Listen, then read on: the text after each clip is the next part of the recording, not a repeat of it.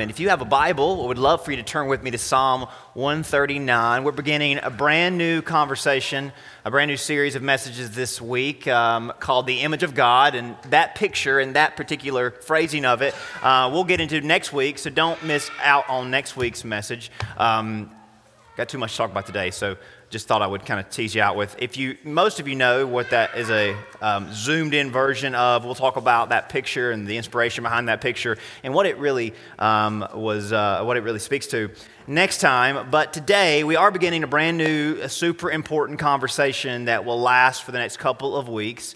Um, I, I, really think that God has been, and, and with His Word, He's really been bringing us life and freedom and help over the first few months of this year. It's hard to believe that we're already um, a couple a week into May, um, but uh, we a few months ago we did a series uh, really all about asking and answering why uh, you know, regarding the major realities in our world. Uh, and we just concluded a study on prayer uh, that uh, really built off the promise and what it means to know Jesus and, and what Easter promised us. Uh, so we learned to surrender to, to trust in, and follow the Lord and His plans for our life. So I believe that uh, with the addition of this new study, I really feel like um, in 2021, God has just been helping us evaluate the foundation of our lives, the foundation of our faith. And uh, his goal is to strengthen and structure our lives around truth. And God's word is truth. And we come to church knowing that God's word is going to give us and impart truth to us.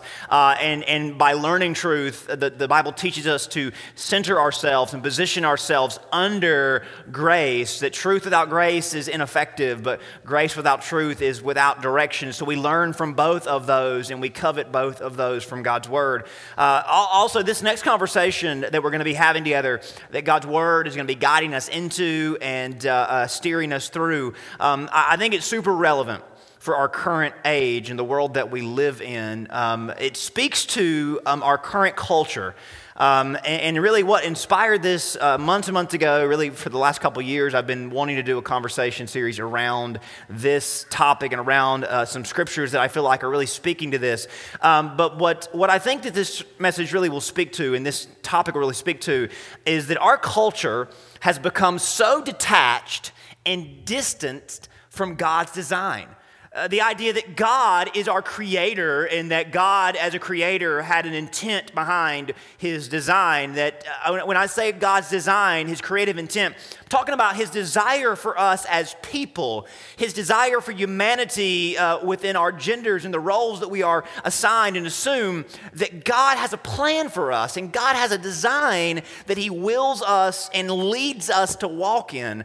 Um, do you know that you were created? You were created after God's design. Do you know that none of the roles that you take, exclusive to or pertaining to um, your particular design, none of those are insignificant, but rather they are possibilities for you to glorify God and fulfill your God given purpose. And, and, and, that said, reality in so many ways um, you know, takes our eyes off of this. And the world that we live in is distancing us and detaching us from this. Most of us don't live in light of this. We live as if who we are and what we are is just incidental distinctions of happenstance. There's this disconnect between God's design of us and desire for us and how we appreciate the finer details of who we are, what we are, and how we live. And honestly, I feel like we're worse for it. And most of us would agree that society has taken a few steps back in a lot of ways. The inspiration for this series is a, is a very familiar passage that I, have asked you to open up to today for our initial read. Um, it's Psalm 139. We're going to be reading uh, from, a different, from a few different parts of this psalm, but I want to open up with a read from verse 13 through 15. Most of you probably can quote this part of the psalm, even if you didn't know where it was. You probably knew this was in the Bible. Maybe you've quoted it before. We've sung songs that, uh, uh, that allude to um, this particular psalm. Uh, but, but these verses, I would encourage you over the next couple of weeks, read them every single day. If you don't already think about this psalm every day, you should, because it really can guide and direct you and kind of structure your life around God's design. And that's the goal of this series. Uh, I would encourage you to read it every day. If you can commit these to memory, that would be even more awesome. So, um, something to work on over the next couple of weeks. Uh, but let's look at Psalm 139. This is David writing to, literally singing to God. Verse 13 For you formed my inward parts, You covered me in my mother's womb. I will praise you, for I am fearfully and wonderfully made. Marvelous are your works, and that my soul knows very well. My frame was not hidden from you when I was made in secret and skillfully wrought in the lowest parts of the earth. Your eyes saw my substance being yet unformed, and in your book they were all were written. The days fashioned for me when as yet there was none of them. So again, God had a plan for David's life, and this is not just for David's life, but for every one of you, for every one of us. You know, we often make a lot uh, about verse 13 in the first part of verse 14, and that is very powerful um, how God created us and fearfully and wonderfully made us. But I think that equally as powerful and really empowering is the last part of verse 14, and particularly verse 15, where David says that my soul knows very well what you have done and the reason that you've created me. And he talks about how that who he is on the inside it's not hidden from God, as if it's not something that God is, is ashamed of, but actually some, some, something, someone to whom God loves and wants to use. So I want to focus on those two, those two ideas. David says, My soul knows this very well. He has an understanding of God's design, an appreciation for it, and a delighting in it. That David is appreciating and learning to delight in who God has made him to be. As a man, as the man in his time that he was placed in, David is learning to or has learned to, and he's understood that God had a particular design for him, and he has learned to appreciate it, and he has found his true delight in it. So keep that in mind. Make a note of that, if you will, because that's a very key pillar in this series going forward. Second thing is, David says, My frame is not hidden from you. That who we are is part of God's plan. And that even our struggles, even your sins, the things that we're ashamed of, God is not ashamed of his children. That God has a plan and he works to redeem you if there's something that needs to go, but also he is intended on working through you and being glorified through you. That every part of your being, the things that are seen, the things that are unseen, the things that you're proud of, the things that you're not proud of, God counts as a part of his plan, as potential for redemption, and as purpose through which he can find glory. So, those two things are so important for your everyday life, for you to live up to be the person that you've been called to be, created to be, to live into that role and to glorify God in it. These two things are so important. Now, we'll come back to this passage again and again throughout this series and again later in this message, even, but I want to speak a little more about our overall goal, building off the major points that we just drew from these verses. The goal of this conversation is really to shed light on how we often don't seem very delighted in, and we don't take particular delight in God's design. It's not even like we consult what God's design is. We just kind of bumble along and stumble along in the dark. It's as if we don't believe that our delight can be found in Him and only in Him. So I want to ask you this question, and you might, you might not have an answer. You might have an answer that is contrary to what the conclusion that I bring before you today. You may have a lot of different ideas. Now, that's okay. But I want to ask you a question that really will set the tone for our conversation. Do we believe that our delight can only be found in God's design and desire. Now, some of you, that word only might be contentious. Some of you, you might believe that it can be found, but you don't know about it only being found. But for some of you, you might not know or not believe that it can be found in God's design and God's desire. You may have not been taught, or maybe you aren't even sure if God can be trusted.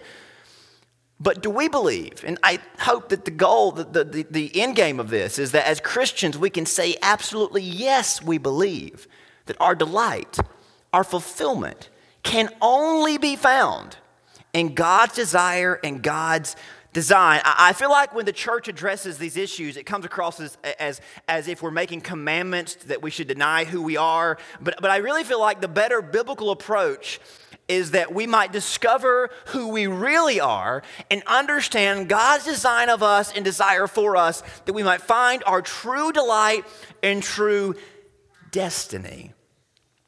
Again, this isn't about becoming less of who you are, but becoming more, not about living out a role, but stepping into your destiny as designed by your Creator. In our world today, it seems that we take our cues from everyone but God from everything but His Word when it comes to fulfilling our purpose as the person God created us to be and respecting the purpose for which He created somebody else. I feel like we don't take cues from God's Word on these two important things. Uh, we listen to so many opinions. We follow so many leads. We expect certain things from others, and we often disrespect others when they fail to meet our own expectations. I honestly feel like so much of the confusion and the disarray in our society comes from the fact that we are programmed, we, we are programmed to resist and doubt or question God's design. I feel like we as a people, even Christians, we are skeptical of a creator God who actually plays a role in the finer aspects of who we are and what we are and how we should live. Again, even Christians are a bit afraid to open the Bible and read about this because we've often heard it posited in a bad way, and we just choose to not even consult God about those things anymore. But the Bible actually has a lot to say about these particular subjects. Specifically, the Bible has a ton to say about things like the unique design of men and women. The, uh, has a ton to say about our marriages, our relationships, sexuality, and much more. And God's word on these subjects is more nuanced than how it's often portrayed in our world, especially in our churches. For instance, contrary to what many would, would suggest, there isn't a bullet point of gender roles in the Bible. But God definitely has a design and intent for both men and women, unique from each other, but complementary to one another. Also, the Bible doesn't avoid the complicated, often uncomfortable conversations that, uh, about what godly relationships and marriages should look like. It addresses how what happens in our lives, apart from our spouses, has an unavoidable impact on our lives together, and vice versa. What happens in our lives together has an impact on our lives apart. And here's the thing we often pick and choose what we want to hear from God about these delicate issues. We amen what he has to say about orientation, for instance, but we avoid what he says about what goes on in our acceptable relationships. We often think God just cares about appearances, but truly he cares about much more than that. We believe that men and women are different, but we often talk about this in ways that denigrate the other, not celebrates the other. We live in an age of extremes, in an age of hostility and confusion. The next generation of adults are growing up in a world where lines are blurred when it comes to gender design, marital ideals, and so much more. And to avoid these tough conversations not only leaves them in the dark, but it causes us to remain detached and distant from God's design and opens us up to be influenced by the world more than God, more than His Word. And if we're being honest, this has been true for years. You see, we may know what's right and we may feel like we are right, but that's where it stops. We aren't delighting in God's design.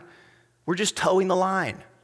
And, church, here's really what, what really is my, my emphasis for this conversation, why I feel like we need to have it. I believe God wants his people to be passionate about what's right because it's the pathway to true delight in a life of fulfillment. I don't believe God wants us to be passionate about what's right for the sake of it being right. I believe it's better than that. And I believe we won't convince anyone that they're wrong by just saying we're right and you aren't. But I believe the way the church makes a difference in our world by being passionate about what's right and biblical and true, absolutely. But because it's a pathway, it's the pathway to true and only delight in a life of fulfillment. Now, if the church does not advocate for this, who will? We often stand for the truth, but we do it in ways that come across angry at those that are wrong. But we shouldn't, but shouldn't we do so with broken hearts? Burdened that what God has given us, He can also give someone else. That we should not be angry, suggesting that we're more jealous than anything, that others are getting away with things that we couldn't. I believe it's time that the church begins seeking the Lord for wisdom on these areas that have divided our culture, that have divided our church. I also believe that we who hold on to God's word as truth, who believe what it says about creation, about Israel's history and redemptive role, about Jesus' life, death, and resurrection, the church's launch through Peter and Paul, if we believe the Bible's teaching on all those things, if we believe the Bible teaches morality and ethics, then what do we do with literally pages of scripture that give us insight on God's design and desire for us as people, as humans, as men, as women, as single, as married, as widowed, as divorced, as young and old. What do we do with those? We ought not treat something so core to our design as if it's not essential, because it absolutely is. I truly believe the reason why we get so crossed up in these areas is because the church fails to teach them with grace and with truth. Society comes in and capitalizes within this vacuum and enslaves us with inferior plans and honestly insidious ideas. The big idea that we're going to keep coming back to is that God's design is the key for our delight. God's design, our delight. Remember those two things God's design and our delight. And if we're seeking God for wisdom and truth, grace and mercy to get this right and find our true delight, I believe we'll arrive there in the end. We're going to do so, we're going to, we're going to do more than just seek God. We're going to take a look, an old fashioned approach uh, the Old Testament gives us a template that I think will get us where we need to be on these issues. There's an idea in the Old Testament, a phrase you see in the Old Testament that is always phrased, seek God's face. This is more than just praying a prayer, but this is a posture that stems from an awareness that we've lost sight in touch with God, and we've lost sight in, in touch of who He intends us to be as His children and how we are to live. Now we know this phrase from verses like Second Chronicles 7:14 where the Bible says to seek God's face and turn from wickedness, but I want us to understand what is behind this approach, what is really an anchor phrase and concept in the Bible.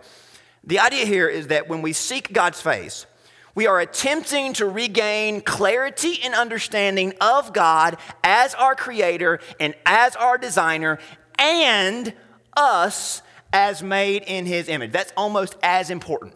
Because if we just seek God as our creator, but not the last part, then we're not going to get any answers. And it's going to be murky if we do.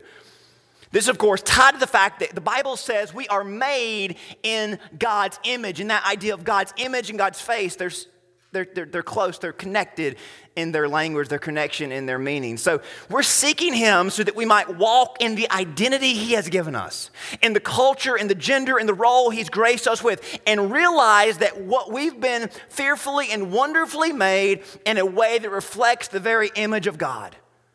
Every one of us, not just some of us, not just half of us, but all of us. The idea that the image of God, that's always fascinated me. I used to think it just referred to looks. It just referred to our form, but the Bible teaches it's much deeper than that, much more spiritual and philosophical than that. When the Bible talks about us being made in the image of God, it's making a big statement about the, the, the, the, the idea behind humanity, about you know, the, the essence of humanity.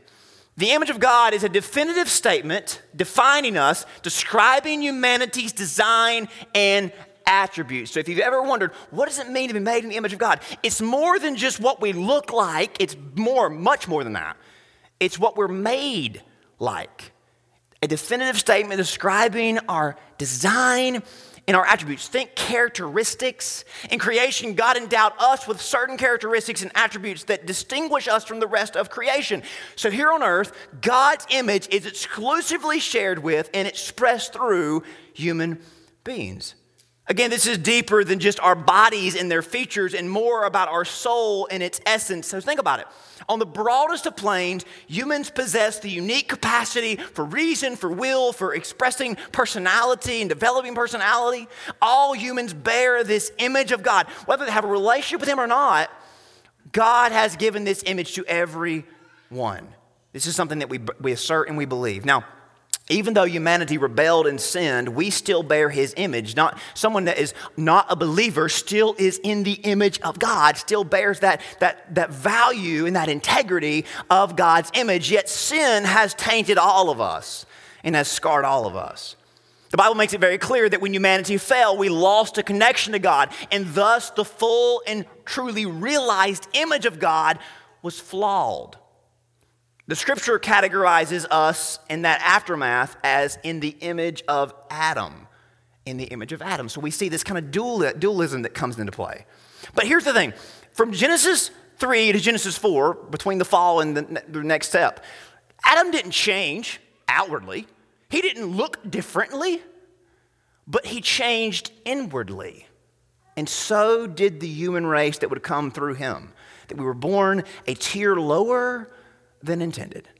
Now, of course, bringing this full circle, God entered into the human race, right? God, who is spirit, who is beyond, who is bigger than just our finite little bodies, right? God, who made us and fashioned us, entered into creation, bringing it all full circle. God became one of us after we fell from his image and was marred by sin. God entered humanity, even though humanity walked away from him.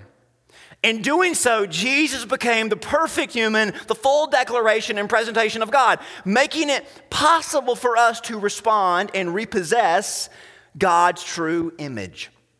Colossians 3 tells us this Seeing that you have put off the old self with its practices and have put on the new self, which is being renewed in the knowledge after the image of its creator. So Jesus makes it possible for us to be restored to this true and full image of God. So, to break this down for you, Jesus took on the outward image of Adam to restore us to the image of God, to bring humanity to where it was always meant to be.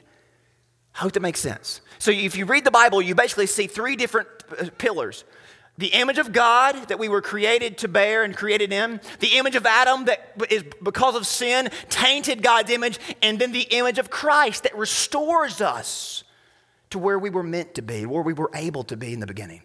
That's why in, the New Testament you'll see this phrase over and over again in Christ, in Christ. It's literally a short version of in his image, in his kingdom. And this is where our whole being comes into the conversation.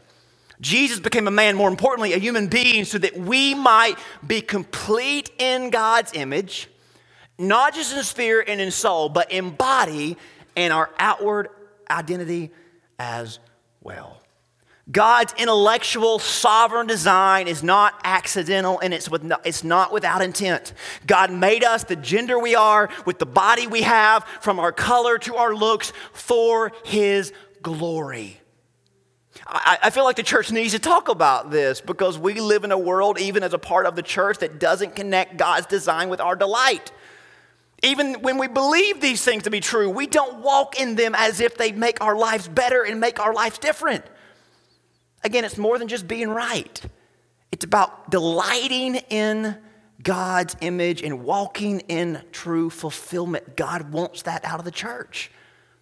We often struggle to see God's design, who we are, what we, where we are, the what and the how, and we don't understand that, that, that, those are not stumbling blocks to our true identity. Neither are they merely labels and set dressing. But God made us, God made you for His glory. But I, I think the questions that we've got to ask do we even know who we are? Do we even understand who God has made us to be and how all that we are and all that, that, that defines us plays into that? I think honestly we don't. I think most of us, and maybe this will help you help you get to where I've been. Most of us, we just try to find in the Bible how to not like not to not allow our humanity to cause us to stumble. Isn't it true that most of us, we just know that we have all this stuff that makes us who we are, and it kind of gets in the way of pleasing God, and we feel like we've got to stop that, stop this, look away from that, get away from that, and we kind of become less of ourselves in the process of serving God. But God wants it to be different than that. That God wants you to realize that who you are is actually a stepping stone for His glory, not a stumbling block to honor Him. That your life has potential to honor God. But do you appreciate God's design as the pathway to our true delight, to your true delight? Now, I feel like today of all days is the perfect day to kickstart this conversation, believe it or not, because it is Mother's Day. I feel like the, that a way to really shatter our expectations and help us truly understand how God can be and wants to be experienced and expressed through our lives is to understand that there's an aspect of God.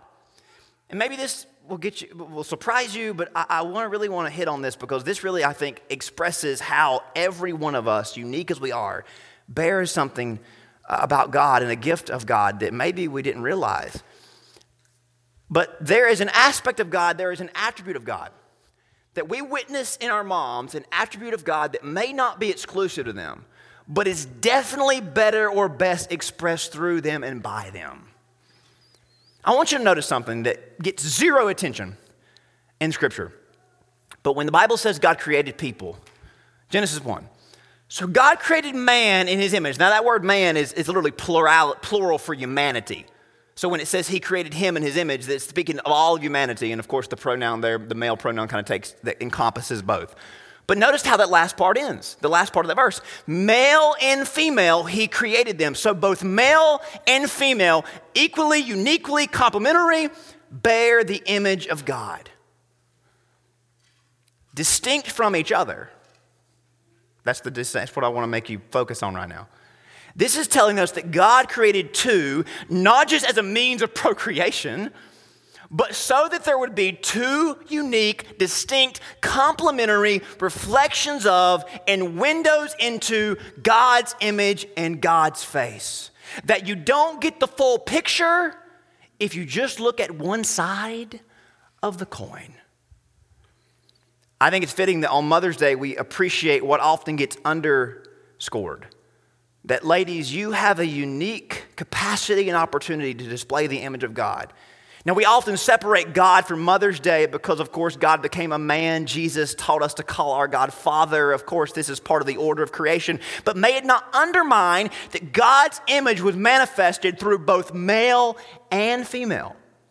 And may we appreciate the gift on display through the women in our lives, through all of our moms and all that desire to be moms. Now, men, especially pay attention here because this will help us understand that to bear God's image is much, much deeper than just our presentation and just our outward appearance. It has everything to do with our hearts. Now, what we're going to do is, what we're going to discover is that thanks to moms and women, we have a lot clearer picture of what God is really like. So here's what I want to do. Before we leave, I would like for you to turn over, keep your place there in Psalm 139, please, but turn over to, to 2 Samuel 21. 2 Samuel 21 for just a few minutes. I want to read a woefully overlooked story that takes place at the end of David's reign. I'm going to bet that if you've read this before, you've never stopped and thought, wow, that's important. At the end of David's reign, there is a story that just jumped off the pages of the scripture years and years ago that only recently I figured out what to do with it, I'll be honest. And I'm so glad God began to show this to me. David, at the end of a decade plus, dive off of a cliff, not only as king, but as a person, as a man, as a father, as a husband. If you know the story, David has lost respect from the kingdom mainly because he lost respect for the family. Not just his family, but uh, those around him too. Now, we know that story. David throws away his marriage, destroys someone else's marriage to pursue an affair, which results in destroying his family. He loses two of his sons, he loses a daughter when it's all said and done.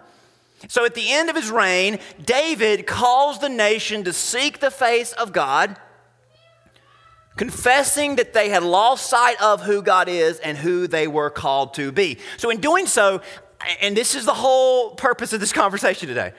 In doing so, he discovers the face of God, the image of God, in an unlikely place, set in motion in an unexpected way.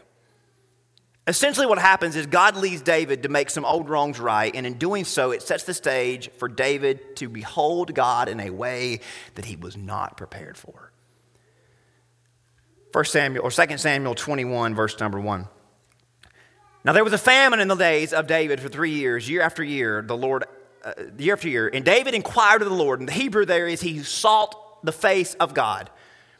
And the Lord answered, Is it is because of Saul in his bloodthirsty house, because he killed the Gibeonites. So there's this old, uh, you know, grudge between Saul's family and an enemy of Israel. And the enemy continues to, to, to antagonize Israel because this uh, issue has not been resolved. So the king called the Gibeonites and spoke to them. Now, the, the Gibeonites were were not of the children of Israel, but of the remnant of the Amorites. The children of Israel had sworn protection to them, but Saul had sought to kill them in his zeal for the children of Israel and Judah. Therefore, David said to the Gibeonites, What shall I do for you, and with what shall I make atonement that you may bless the inheritance of the Lord? And the Gibeonites said to him, We will have no silver or gold from Saul or from his house, nor shall you kill any man in Israel for us. So he said, Whatever you say, I will do for you.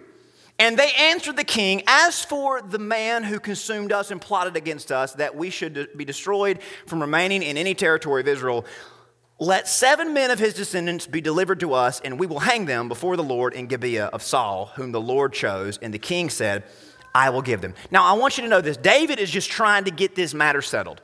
David's trying to do something that brings the nation back in favor with him. He thinks by settling this little dispute between the Gibeonites and Israel, it'll make him more popular. He's doing this out of completely political reasons, and, and he's leading the nation in prayer because he really is hoping that maybe, maybe God's going to show his face to him. But David has not walked with God in so many years that he really doubts it.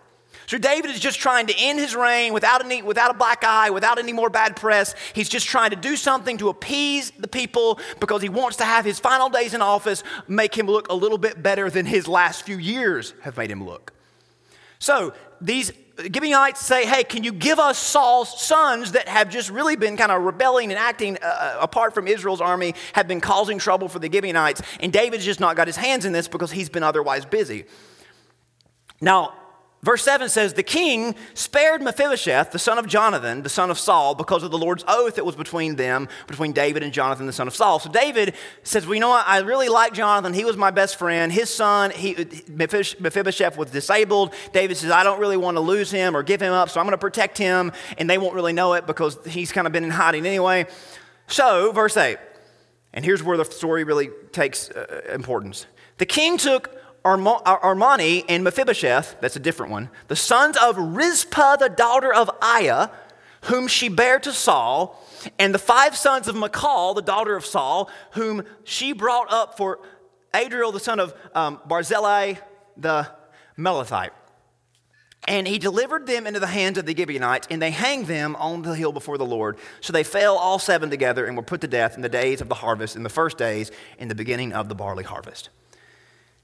And now, the story shifts and strangely focuses in on one of Saul's former mistresses, whose two sons were put to death in this moment. Look at verse 10.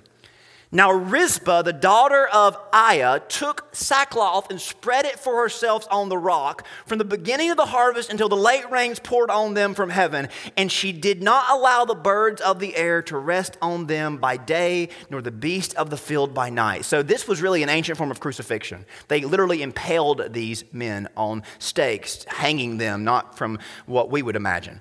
They impaled these men, and the idea was they're just going to let their bodies hang on this hillside. And they believed that God was withholding rain because of this you know, outstanding grudge between Israel and the Gibeonites. So they were going to just let these bodies rot on this hillside until God sent rain.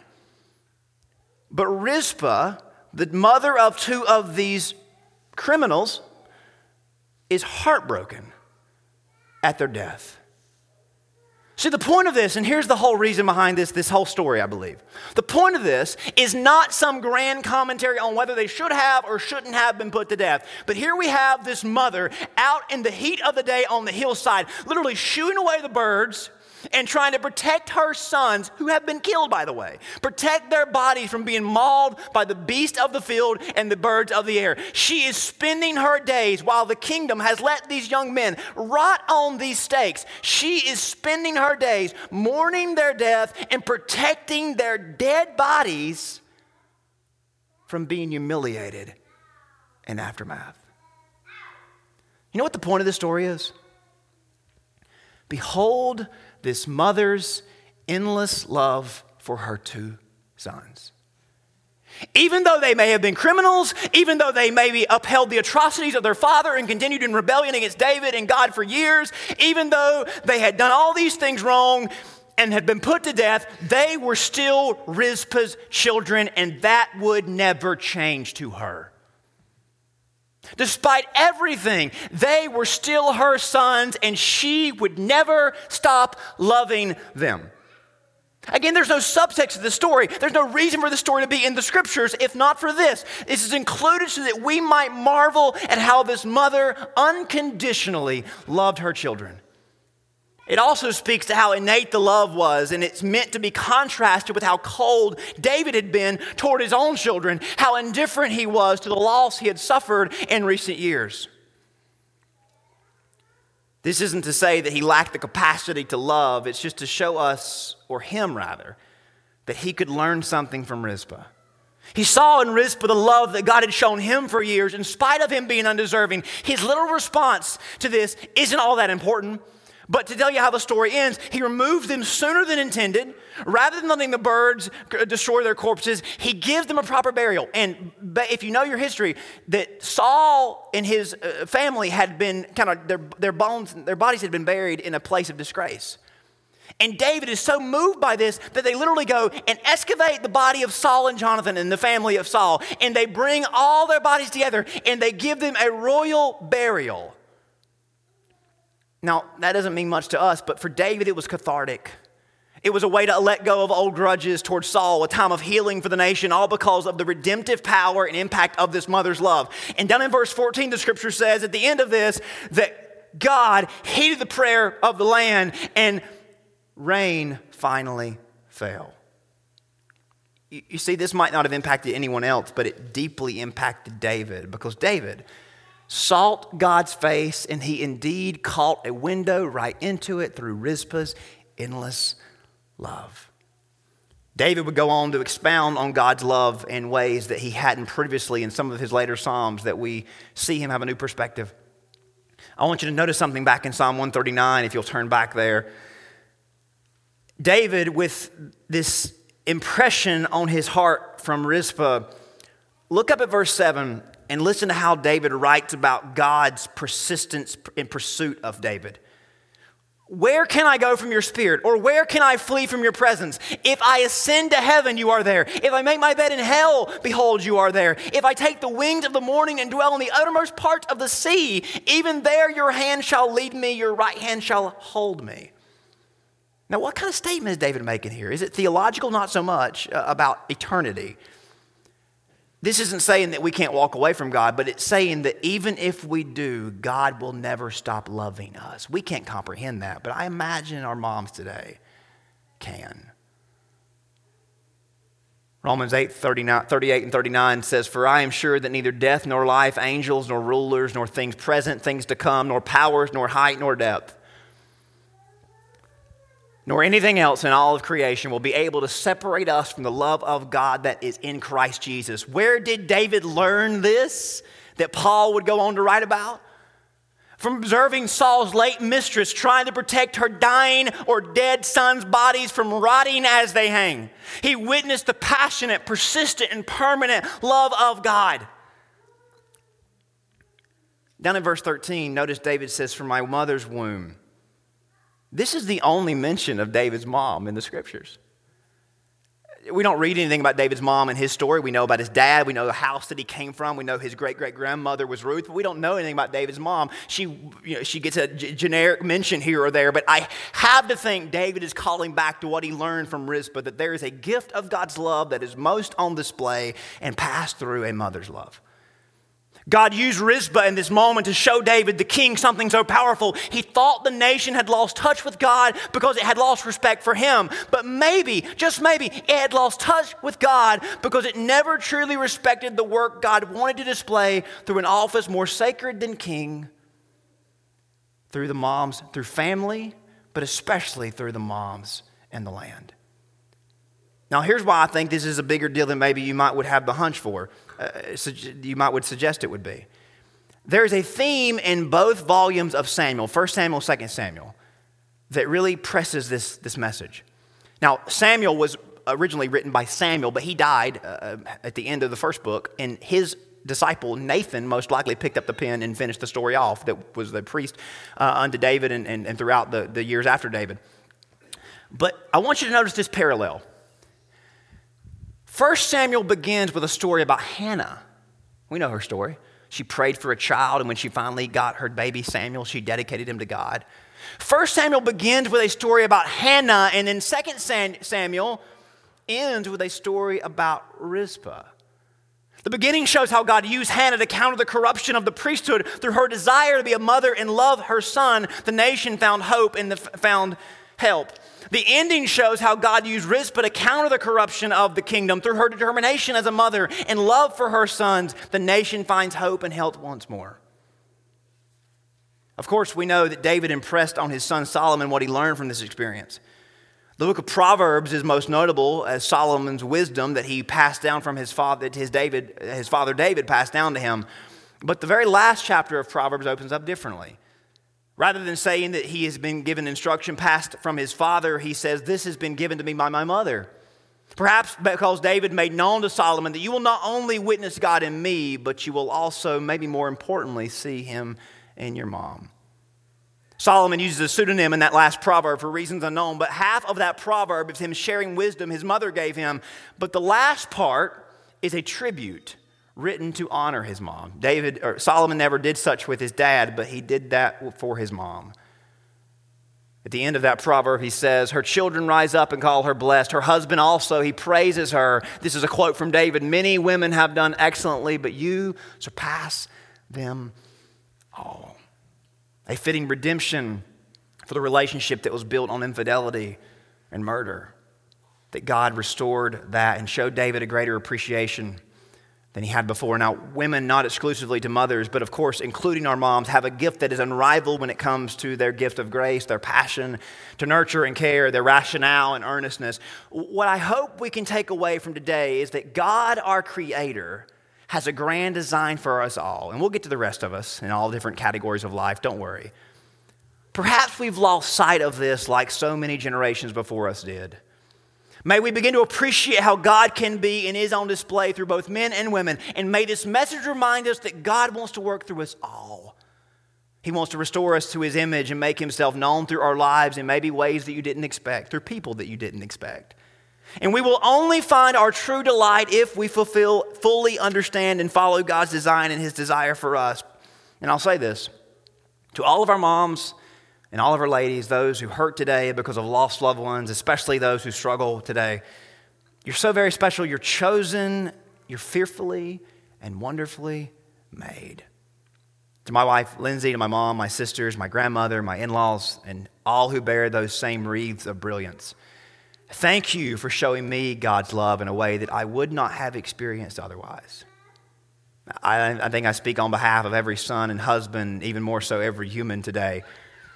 We're all better because of you. We love you and forever are indebted to you.